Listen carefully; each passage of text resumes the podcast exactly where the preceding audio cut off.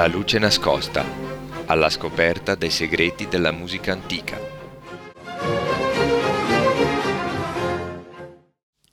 Buona domenica dagli studi di Leccio 51 e benvenuti a questa nuova puntata della luce nascosta.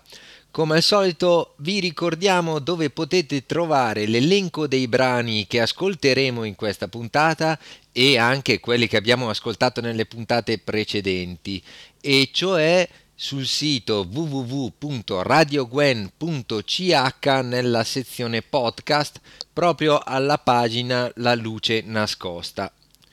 Se molto sappiamo della musica colta prodotta e consumata nel periodo barocco, grazie ai documenti fino a noi pervenuti, la musica antica popolare, che era invece affidata esclusivamente alla trasmissione orale, è per noi completamente perduta. Sappiamo però che l'ambiente colto era in qualche modo interessato alle culture popolari, non per un interesse etnologico che si sviluppò in epoca successiva, ma perché subiva il fascino di una cultura così vicina, ma allo stesso tempo anche così distante e dal sapore arcaico ed esotico. D'altro canto, anche le classi subalterne entravano in contatto con il materiale musicale della cultura egemonica e se da un lato ne subivano passivamente alcuni aspetti, dall'altro ne reinventavano il carattere, la forma e i contenuti, in un'osmosi dinamica e continua. Se possiamo solo immaginare come la musica colta poteva essere rielaborata nelle strade, di alcune melodie di origine popolare abbiamo invece testimonianza perché sono giunte fino a noi introfulandosi in composizioni considerate degne di essere tramandate. Numerosi temi e danze di origine popolare incontravano infatti il gusto e l'interesse dei musicisti, diventando il canovaccio per composizioni e virtuosistiche improvvisazioni. È il caso di temi come la ciaccona, la follia, la tarantella, il fandango, ma anche di numerose altre melodie, amate dal pubblico come moderni standards e suonate da virtuosi e dilettanti. La follia è forse uno dei temi più utilizzati dai musicisti dal XVI al XVIII secolo. Oltre 150 compositori lo hanno sviluppato portandolo al massimo delle sue potenzialità espressive e consolidando la sua posizione di prestigio nell'ambito della musica d'arte europea. Frescobaldi, Scarlatti, Vivaldi, Bononcini, Lully, Mare, Schicart, Handel sono solo alcuni tra gli esempi più significativi.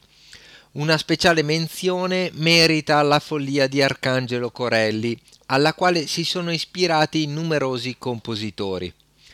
La fortuna di questo tema continuò anche dopo il periodo barocco con compositori dell'età classica e romantica come Antonio Salieri, Luigi Cherubini, Liszt, Rachmaninoff. In epoca contemporanea si è ispirato al tema anche Vangelis nella colonna sonora del film 1492 La conquista del paradiso.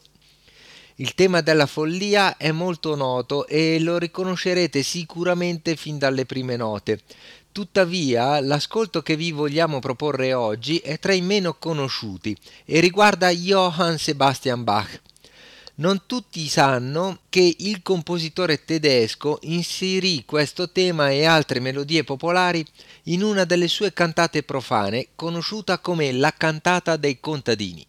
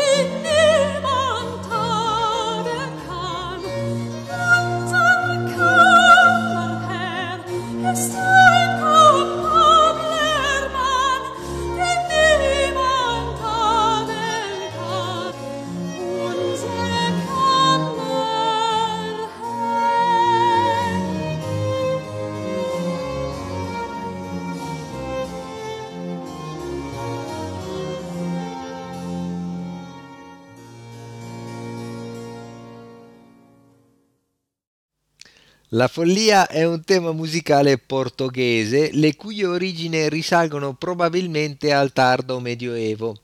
Letteralmente il termine significa divertimento baldoria e viene utilizzato per designare feste popolari caratterizzate da danze, musica e grande allegria.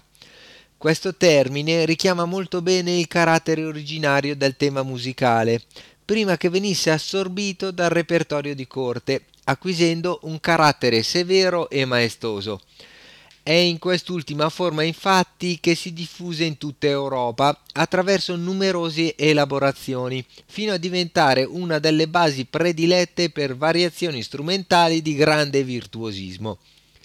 La più antica composizione nota, costruita su questo tema, risale alla metà del Seicento, ma i primi riferimenti sono già presenti in diversi documenti portoghesi della fine del XV secolo. La melodia è costruita su un tempo ternario ed è divisa in due parti di quattro battute ciascuna. Una struttura semplice eppure ricca di molteplici possibilità espressive con cui i compositori si confrontarono arrivando ad elaborare alcune tra le più toccanti e suggestive variazioni sul tema. Sulla linea di basso ripetuto potevano essere costruiti vari contrappunti standard, mentre l'esecutore era libero di improvvisare una serie di variazioni. Una tecnica compositiva che ha trasformato la follia in un genere affine alla passacaglia e alla ciaccona e che garantiva grande libertà d'espressione pur nei suoi stilemi ormai codificati.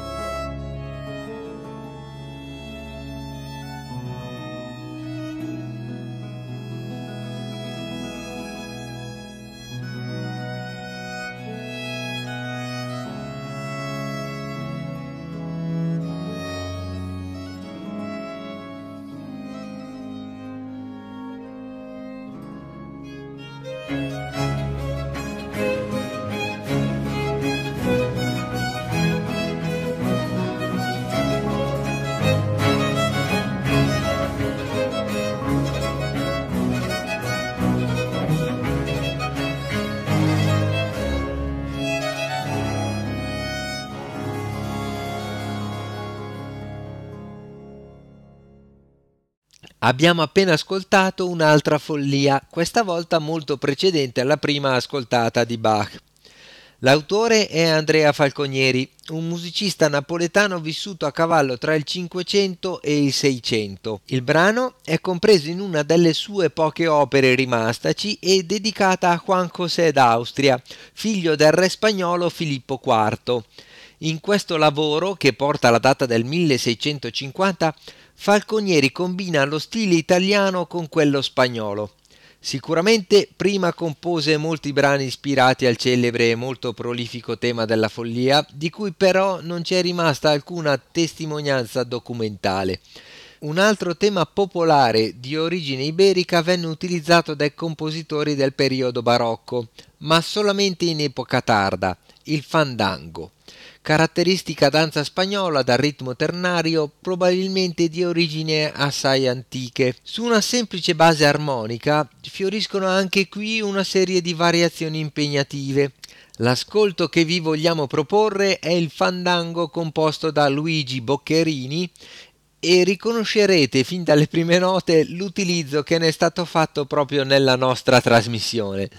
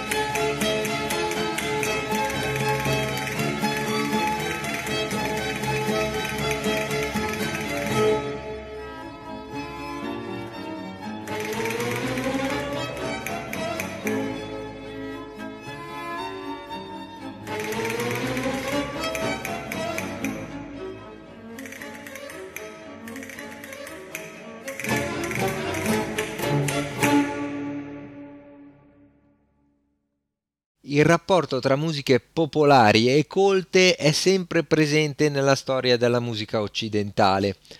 Lo dimostrano anche alcune composizioni di Athanasius Kircher, gesuita tedesco del Seicento che già abbiamo citato per aver contribuito a porre le basi della teoria degli affetti. Il suo interesse si concentrò ad alcuni temi originari del Sud Italia ed in particolare alle melodie officinali adottate in Puglia come antidoto al tarantismo, la pratica magico-religiosa che un tempo veniva praticata come cerimoniale a persone colpite da manifestazioni isteriche convulsive che le credenze popolari attribuivano al morso della tarantola. La tarantella è il tema musicale delle danze tradizionali legate a questo complesso fenomeno rituale. Anche in questo caso, mentre conosciamo alcuni motivi 6-7 centeschi di tarantella, non è possibile conoscere con sicurezza le forme coreutiche di quei secoli per mancanza di notazioni coreografiche dell'epoca e riferibili alle classi popolari che praticavano tale danza. Nel XIX secolo divenne uno degli elementi più noti del Regno delle Due Sicilie e in seguito la danza italiana più nota all'estero. Il tema della tarantella fu amato ed elaborato da compositori nel corso dei secoli, da Santiago de Murcia a Rossini a Stravinsky, e si sviluppa fino ai giorni nostri in ambito colto e popolare, in un continuo scambio di materiale melodico.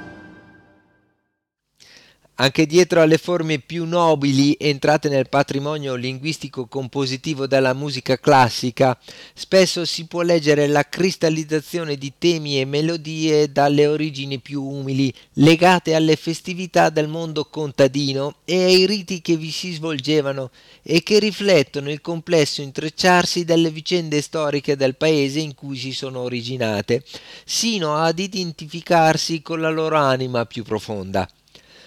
Fu dalla fine del Settecento all'inizio dell'Ottocento che il popolo e il folklore divennero materia di studio fra gli intellettuali europei. La maggior parte di essi proveniva dalle classi sociali più elevate, per le quali il popolo rappresentava un soggetto misterioso dal fascino esotico in quanto selvaggio, naturale e libero dalle norme del classicismo. La scoperta della cultura popolare in epoca romantica fu strettamente legata alla presa di coscienza delle identità nazionali. Crebbe l'interesse per le tradizioni folcloristiche e per la storia, con la conseguente nascita della storiografia musicale. Dietro alle danze ungheresi di Liszt o le polacche di Chopin, non bisogna solo leggere le orgogliose rivendicazioni di compositori fieri delle proprie culture di appartenenza, ma anche il recupero di melodie popolari tradizionali rilette attraverso una spiccata sensibilità moderna altrettanto aperta alle sperimentazioni.